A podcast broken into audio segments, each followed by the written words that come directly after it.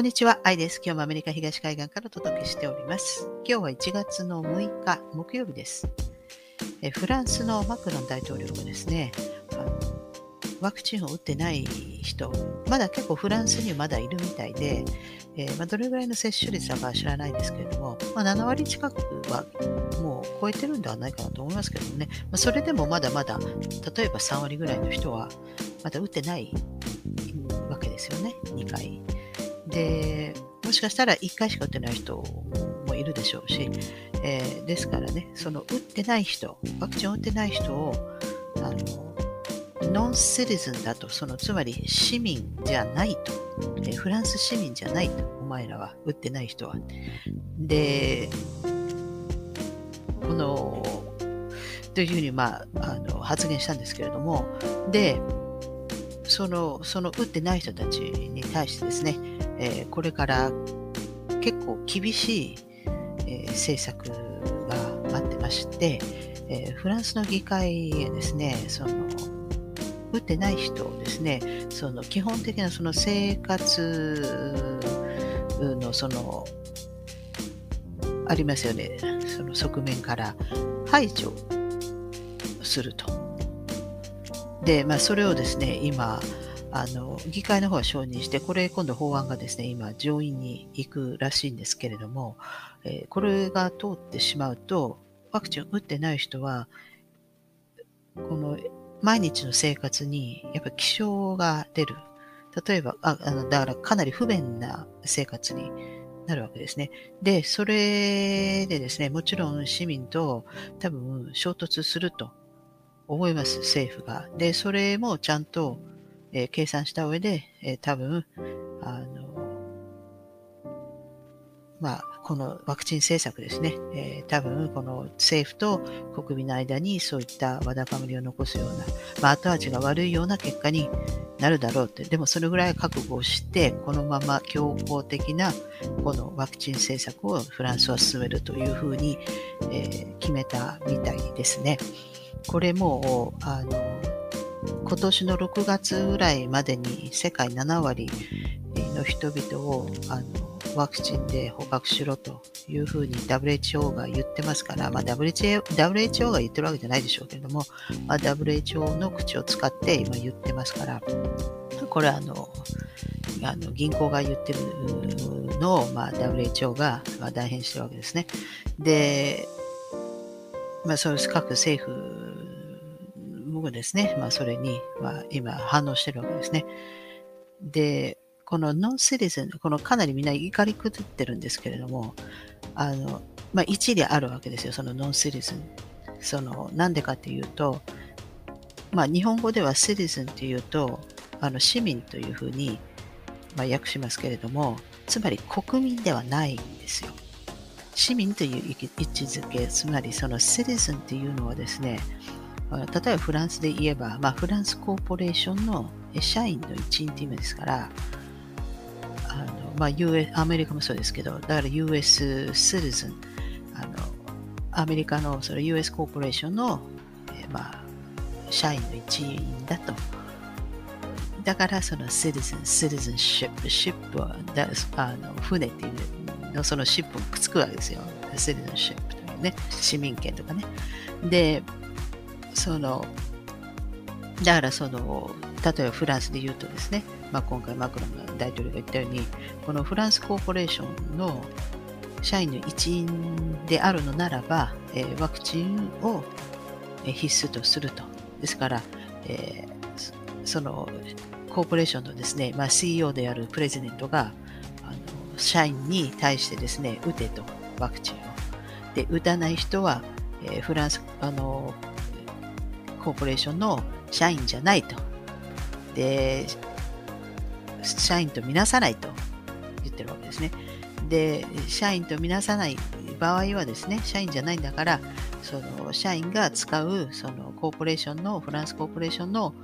もの、つまり、まあ、日常使われるものですね。それを使わせないと。社員じゃないんだから。っていう、まあ理屈なわけですよ。で、とにかく、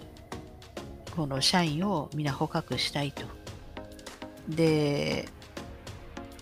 もうもうかなりこの時間が迫っているから、まだかなり強硬な手段を使ってくると思いますけれども、まあ、そのぐらい切羽詰まっている、政府は切羽詰まっている。で、やっぱりこれ、もしかしたら、ドイツとフランスの間で、やっぱりこのデジタルユーロが始まるときに、どちらがこう主導権を取りたいっていう、ドイツも結構厳しいですからね、あのコロナ政策。で、多分そういうところがあるんではないかなと思います。で、イタリアもですね、確か50歳以上はもう強制的に接種するというふうに言ってますけれども、イタリアの首相で、あの元あの欧州中央銀行の総裁だったわけじゃないですか。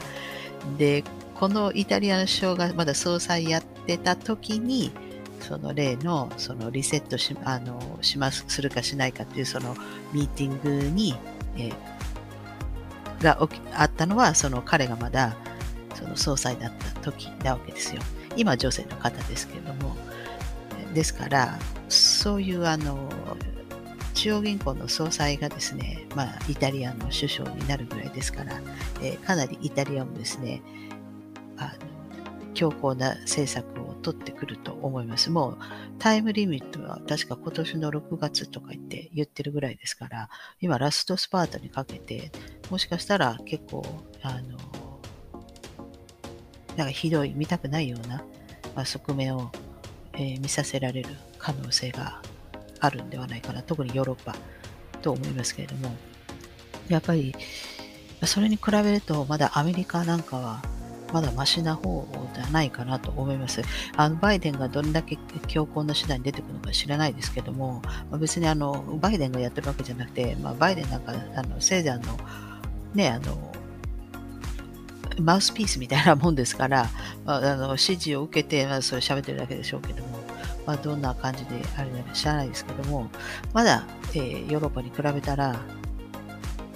アメリカの方がまだマシかなと。アメリカは結構50州全部独立してますから、ですからこの間あのバイデンさんも言ってましたけれども、Look, there is no federal solution. This gets solved at a state level. 政府、連邦政府としてやれることは特にないと、このワクチンなり、そのコロナ政策に対して、これはもう各あの州がですね、えー、一つ一つが、えー、その州の政策に、えー、やっていかなくちゃならない。これはでもね、あの結構みんな驚かれてますけれども、実際そうであって、でトランプ政権の時にもうすでにそうでしたから、そのパンデミック始まったのはトランプ政権の時ですし、でその時にあのトランプさんも言ってますけれども、これはみんな州がやらなきゃいけない。州州が主導となって、その州のをテイケアしなくてはならないと。で、もちろんフェデラルとして、まあ、その連邦のレベルとして助けれることは助けるけれども、州がまず、あのそのですから、まあ、あの州知事がですね、えー、まあ、その州のトップとなって、その州によって、えー、そのコロナ政策をやっていかなくちゃならない。これはそうなんです。ですから、あのバイデンがそんなこと言って驚いてますけど、でもそうなもんなんですよ。で、そう考えるとですね、あのイギリスがなんで EU 離脱したのかなっていうのももしかしたら、この今のこのカオスですね、これにもしかしたらヨーロッパの EU として多分このやりたくなかったのかなと。だからそれ逃げたんじゃないかなと思います。あのイギリスもともとあのそんなユーロを使ってるわけじゃないんで、ポンドですから、まあ、それでも EU に入ってるわけですね。で、もしこれ入って、まあ、離脱するっていうのに、まあ、4年近く、あの、だらだらあのするしない、するしないってこうやってたわけですね。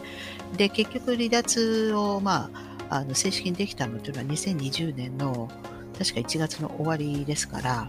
もう本当にもうパンデミックがもう始まる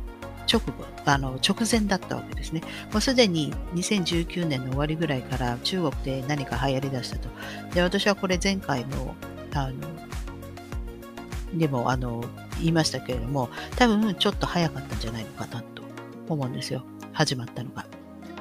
予定以外、予定よりも。まあ、予定よりも早く始めて、勝手に始めてしまった、多分アメリカだと思いますけども、あの、勝手に始めちゃったんじゃないかなと。それで、中国が最初それを隠蔽しようとしたと。まだ早いから。でも、まあ、開き直って、で、始めちゃったわけですね。その方がいいだろうということで、えーかうん、それで、ですから、イギリスとしては多分始まる前に出ないと、もう出れなくなっちゃって、で、出れなくなっちゃったら、この、まあもちろんノルマがあると思うんですよ。あの、一体どんだけ、え、人が、ね、人が消えるとか、そういうのがあるわけですね。数字が。それを EU で計算されちゃう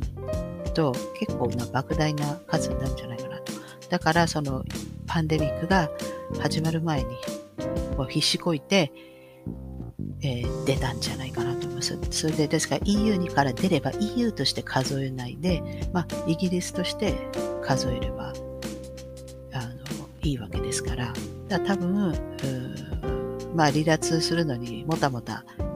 まあ、4年近くかけたけれども、まあ、それはもうこの多分リセットが来るっていうのを、まあ、知ってたと思いますから、まあ、それに向けて EU での一部としてやるよりはイギリスはイギリスでやった方がいいというふうに判断したんじゃないかなと思います。はい。で、この今この北京オリンピックが来月始まりますけれどもね、まあ、そこで、まあ、このデジタル人民元ですか、あの、これがですね、まあ、試験的に始まる。その時に、まあ、そのスポーツイベントを利用して、まあ、始まるわけですね。えー、ですから、あの、そういうトップの方々はですね、人権が何だとかですね、スポーツが何だとか、まあ、そういうのは全くどうでもいい話なわけですね。多分オリンピックの会場でさえもそんなものはどうでもいい話だと思ってると思います。ですからとにかくこのデジタル人民元はですね、試験的に使う、まあ、それの絶好なチャンス、まあ、機会であると、そのオリンピックが。えー、まあ、そのぐらいの位置づけだと思います、オリンピックなんて。で、まあ、それが始まるわけですけれども、で、まあ、それをですね、多分、好まない、やっぱり、欧州、またアメリカですね、えー、が多分あ人権が何だらだとか言って、あのまあ、成功させたくないと、まあ、そういう勢力もいるんじゃないかなと思います。ですから、つまりデジタル人民元ですね、ま、試験的に使われると、それをちょっとあまり好ましく思わない人たちが多分あのボイコットしようとか、なんだらとか、まあ、そういうことを言ってるんじゃないかなと思います。はい。ということですね。まあ今日ここまででして、また次回お会いしたいと思います。最後までご視聴いただきありがとうございます。ではさようなら。